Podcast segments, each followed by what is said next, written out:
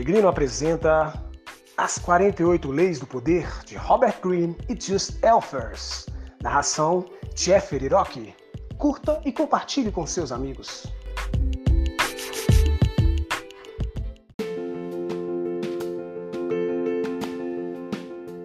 Lei 6. Chame atenção a qualquer preço. Julgamento. Julga-se tudo pelas aparências. O que não se vê, não conta. Não fique perdido no meio da multidão, portanto, ou mergulhado no esquecimento. Destaque-se, fique visível a qualquer preço. Atrai as atenções parecendo maior, mais colorido, mais misterioso do que as massas tímidas e amenas. Parte 1. Cerque o seu nome de escândalo e sensacionalismo. Chame a atenção sobre você criando uma imagem inesquecível, até controvertida. Faça escândalo, faça qualquer coisa para parecer exagerado e brilhe mais do que todos ao seu redor. Não discrimine os diferentes tipos de atenção. Qualquer espécie de notoriedade lhe trará mais poder. Que falem mal, mas falem de você. A lei observada. P.T. Barnum o principal empresário de espetáculos teatrais da América no século XIX, começou a sua carreira como assistente do dono de um circo, Aaron Turner. Em 1836, o circo parou em Anápolis, Maryland, para uma série de apresentações. No dia da estreia, de manhã, Barnum saiu para dar um passeio vestindo um terno preto novo. As pessoas começaram a segui-lo Alguém na multidão, que ia crescendo, gritou que ele era o reverendo Efraim Key Avery, famoso por ter sido absolvido da acusação de assassinato, mas que a maioria dos americanos considerava culpado. A turba, enraivecida, rasgou a roupa de Barnum e estava prestes a linchá-lo. Depois de apelos desesperados, Barnum finalmente os convenceu a segui-lo até ao circo, onde ele mostraria a sua identidade. Uma vez lá, o velho Turner confirmou que tudo tinha sido uma piada. Ele mesmo tinha espalhado o boato de que Barnum era Avery. A multidão se dispersou, mas Barnum, que escapou de morrer, não achou graça. Ele queria saber o que teria levado seu patrão a fazer essa brincadeira.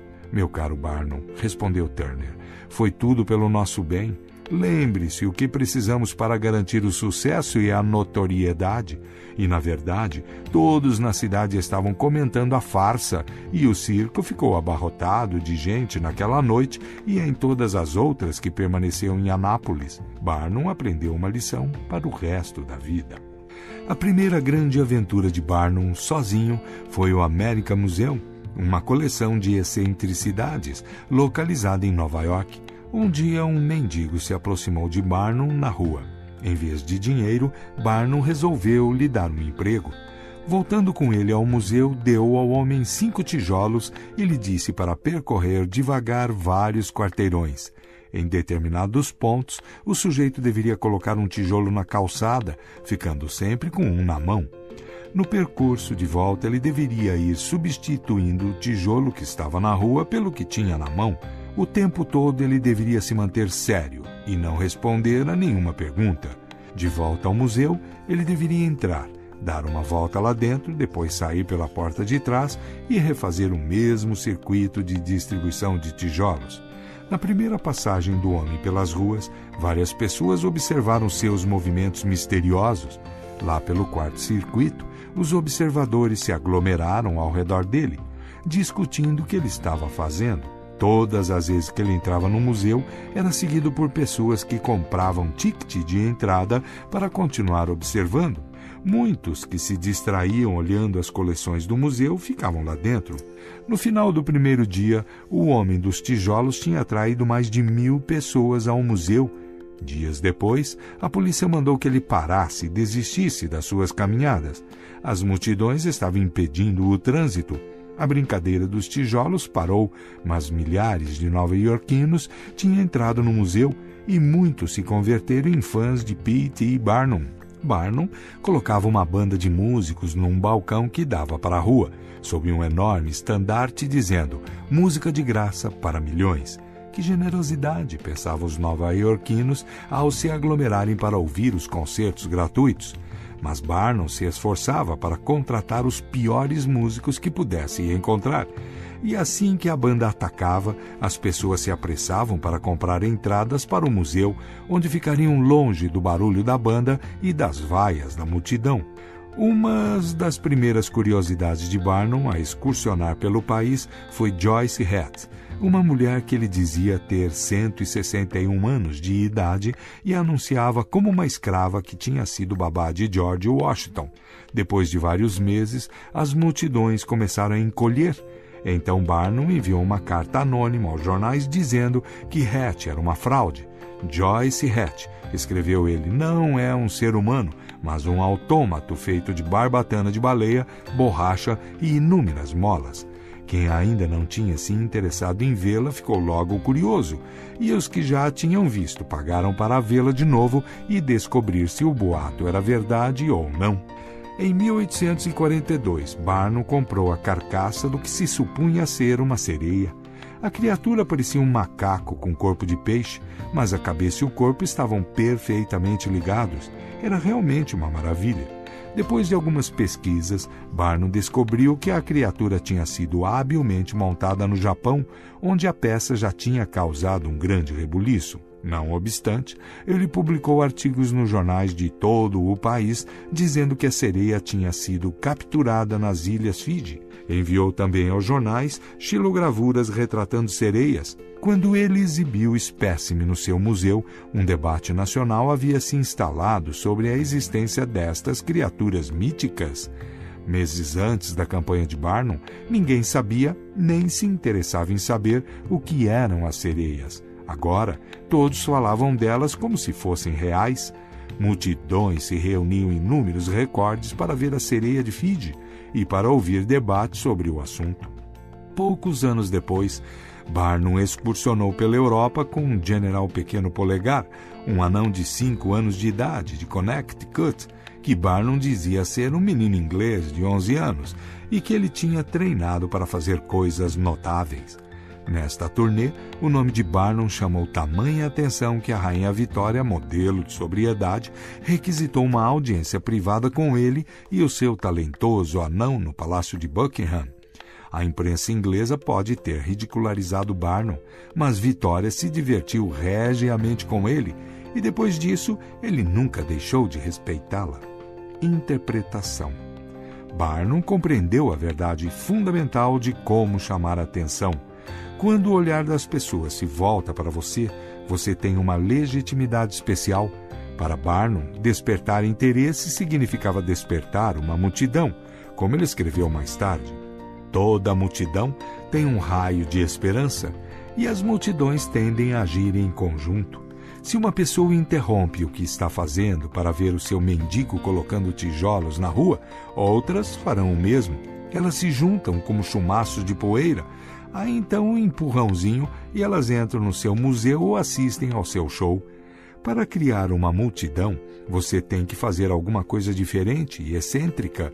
Qualquer tipo de curiosidade serve, pois as multidões são atraídas magneticamente pelo inusitado e inexplicável. E uma vez tendo conquistado a atenção dela, não a abandone. Se ela se desviar para outras pessoas, fará isso às suas custas. Barnum absorvia impiedosamente a atenção de seus adversários, sabendo o artigo valioso que ela é. No início da sua ascensão até o topo, portanto, use toda a sua energia chamando a atenção. Mais importante, a qualidade da atenção é irrelevante. Não tinha importância se a crítica aos seus shows era negativa ou como o ataque às suas mistificações era caluniosamente pessoal. Barnum jamais se queixava. Se o crítico de um jornal fosse muito agressivo, ele o convidava para uma estreia e lhe dava o melhor lugar da casa. Ele até escrevia cartas anônimas atacando seu próprio trabalho, só para o seu nome aparecer nos jornais. Do ponto de vista de Barnum, a atenção, negativa ou positiva, era o principal ingrediente do seu sucesso. A pior coisa no mundo para o homem que quer a fama, a glória e, é claro, o poder é ser ignorado.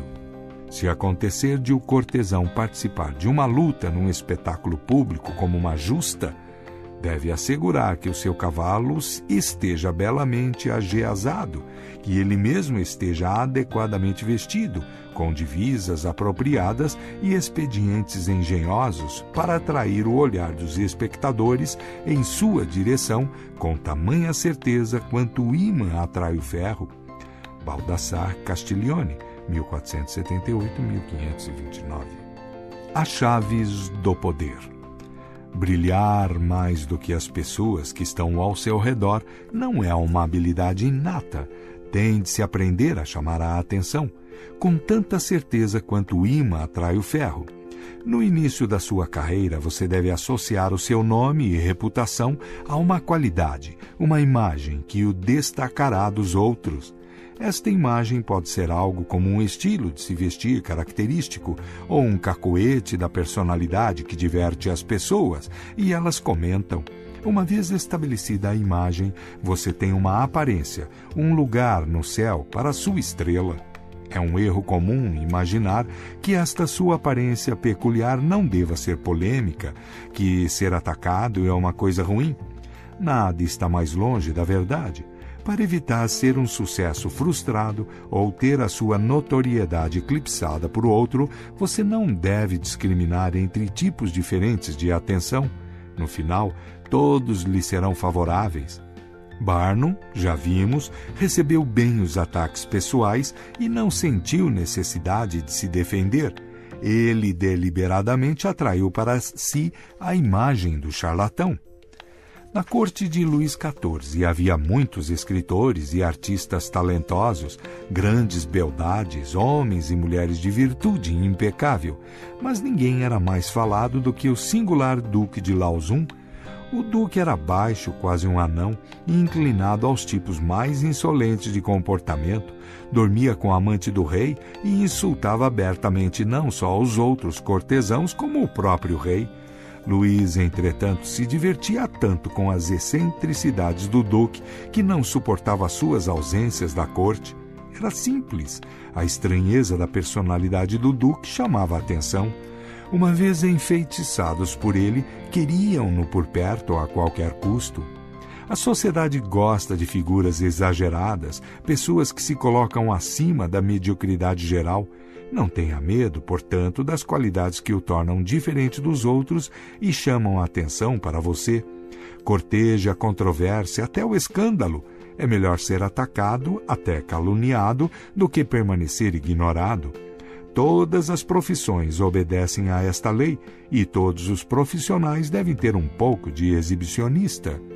O grande cientista Thomas Edison sabia que para conseguir dinheiro tinha de permanecer visível ao público a qualquer custo. Quase tão importante quanto as próprias invenções era a forma como ele as apresentava ao público e chamava a atenção. Edison projetava experiências visualmente estonteantes para exibir suas descobertas com a eletricidade. Falava de futuras invenções que pareciam fantásticas na época, robôs e máquinas que poderiam fotografar o pensamento, nas quais ele não tinha nenhuma intenção de gastar a sua energia, mas que fazia o público falar dele. Ele fazia tudo para conseguir mais atenção do que o seu grande rival, Nikola Tesla, que na verdade talvez fosse mais brilhante, porém cujo nome era um bem menos conhecido. Em 1915, espalhou-se o boato de que Edison e Tesla, naquele ano, dividiriam um prêmio Nobel de Física. O prêmio acabou indo para um par de físicos ingleses, só mais tarde se descobriu que a comissão julgadora tinha realmente procurado Edison, mas ele recusou, não querendo compartilhar o prêmio com Tesla. Nessa época, a sua fama estava mais garantida do que a de Tesla, e ele achou melhor recusar a honra do que permitir que o seu rival recebesse a atenção que os dois teriam igualmente se dividissem o prêmio. Se você se encontrar numa posição inferior, com pouca oportunidade de chamar atenção, um truque que funciona é atacar a pessoa mais visível, a mais famosa, a mais poderosa que encontrar. Quando Pietro Aretino, jovem criado doméstico romano do início do século XVI, quis chamar a atenção como versejador, decidiu publicar uma série de poemas satíricos ridicularizando o Papa e o seu afeto por um elefante domesticado. O ataque tornou Aretino conhecido imediatamente. Um ataque difamador a uma pessoa em posição de poder teria um efeito semelhante. Lembre-se, entretanto, de usar essas táticas raramente, depois de chamar a atenção do público, para não desgastá-la. Uma vez em evidência, você deve sempre renovar, adaptar e variar o seu método de chamar a atenção. De outra forma, o público se cansa, se acostuma com você e volta os olhos para uma nova estrela.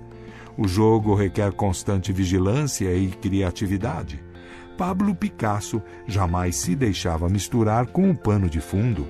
Se o seu nome se tornava associado demais a um determinado estilo, ele deliberadamente confundia o público com uma nova série de quadros, contrariando todas as expectativas. Melhor criar algo feio e perturbador, acreditava ele, do que deixar que os espectadores se acostumassem demais com o trabalho dele. Compreenda.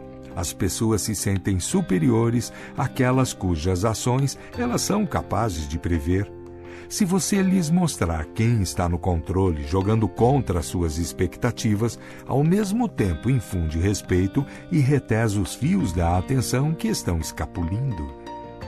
Imagem Luzes da ribalta. O ator que se coloca sob as luzes dos refletores acentua sua presença. Todos os olhos estão sobre ele. Só há espaço para um ator de cada vez sob esse estreito raio luminoso. Faça o que for necessário para ficar em foco. Mova-se com gestos tão amplos, divertidos e escandalosos que a luz continue sobre você enquanto os outros atores ficam na sombra. Autoridade ostente e seja visto. O que não é visto é como se não existisse. Foi a luz que deu brilho a toda a criação.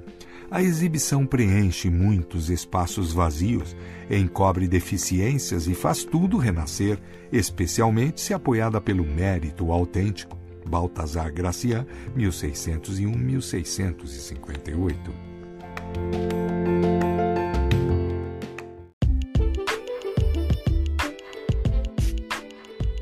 É isso aí, pessoal. Você acaba de ouvir mais um episódio do nosso podcast As 48 Leis do Poder de Robert Greene e Just Elfers. Se você gostou, dê um like, siga nossas redes sociais e fale com os amigos, compartilhe para todo mundo.